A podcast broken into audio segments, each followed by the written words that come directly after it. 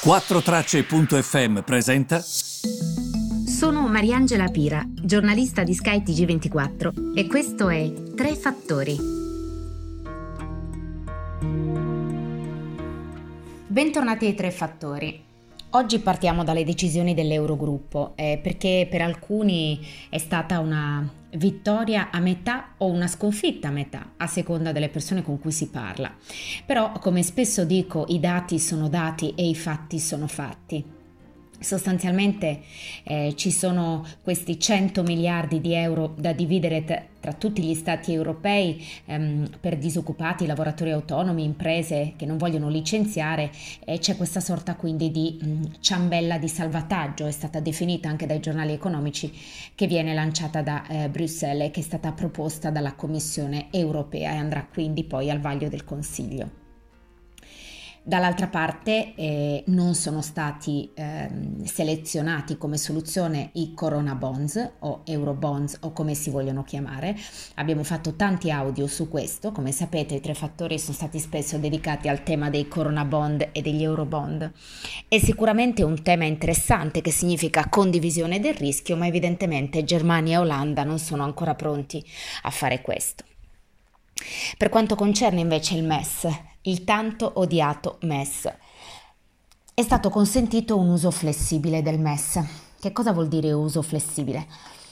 Che stando proprio alle parole, quindi a quanto c'è scritto all'interno dell'accordo trovato in sede Eurogruppo, questo MES, quindi eh, meccanismo di stabilità, come sapete, significa che ehm, se L'Italia, facciamo il nostro esempio, eh, ma il MES è un prestito che potrà essere dato a tutti gli stati e potrà raggiungere il 2% del prodotto interno lordo di un paese, quindi non parliamo di pochi spiccioli.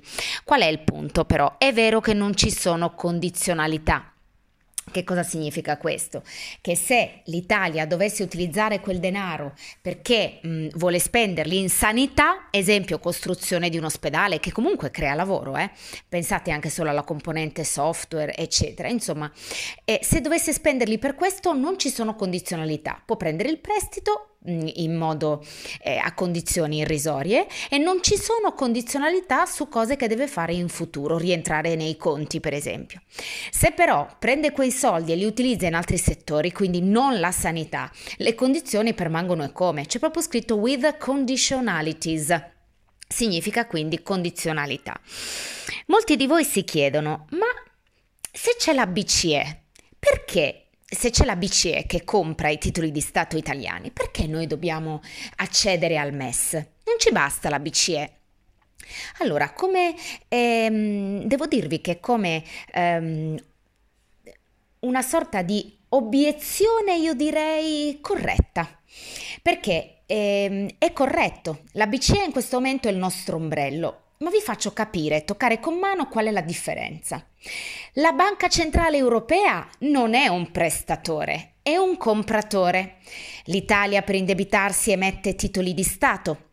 Li comprano i piccoli quindi il risparmiatore che va alle poste prende il BTP e li comprano i grandi. Emettendo i titoli di Stato vengono comprati e l'Italia può spenderli per le sue spese, sanità, scuola, opere pubbliche. Che cosa succede? E c'è la BCE che li compra, non solo piccoli e grandi risparmiatori, ma la Banca Centrale Europea è lì e quindi dice Italia, emetti pure i titoli di Stato, emetti il tuo debito.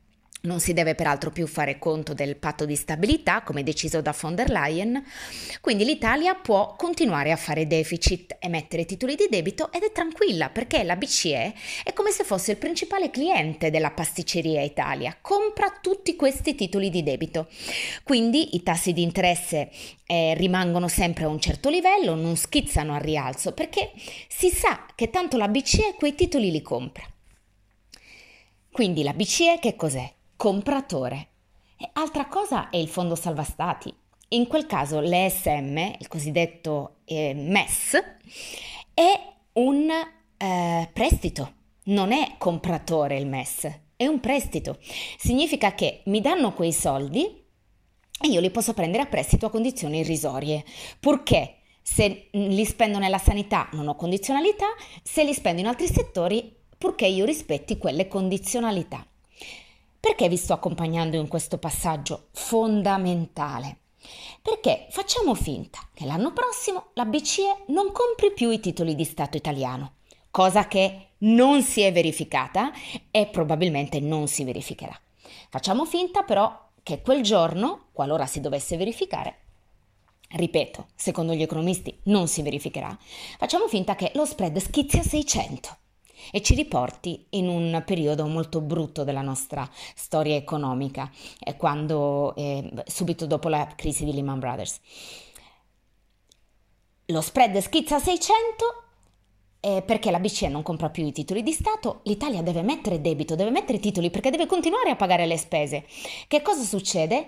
Forse lì potrebbe andare al fondo salva stati, perché potrebbe dire, ok, accedo al MES. Per quanto concerne il MES, prendo i soldi per la sanità, costruisco ospedali, faccio cose, così magari creo anche del lavoro. Se sempre in quel caso accedessi al MES per altri settori, dovrà rispettare le condizionalità alla greca per intenderci e alla portoghese. Quindi non so come dire, è come se il MES fosse un qualcosa di ultima istanza. Quindi non è sbagliato non farvi accesso adesso, perché effettivamente c'è la BCE. Capite cosa voglio dire? Seguite il mio ragionamento? La BCE c'è, la BEI c'è, in questo momento di fatto le condizioni ci sono e si può anche fare debito. Quindi eh, probabilmente il MES potrebbe essere utile qualora proprio uno Stato sia in condizioni per cui gli servono proprio dei soldi e quindi allora può accedere al MES. Quindi chi dice ma perché accedere al MES nel momento in cui c'è la Banca Centrale Europea? Di fatto non ha così tanto torto. Ci ritroviamo lunedì.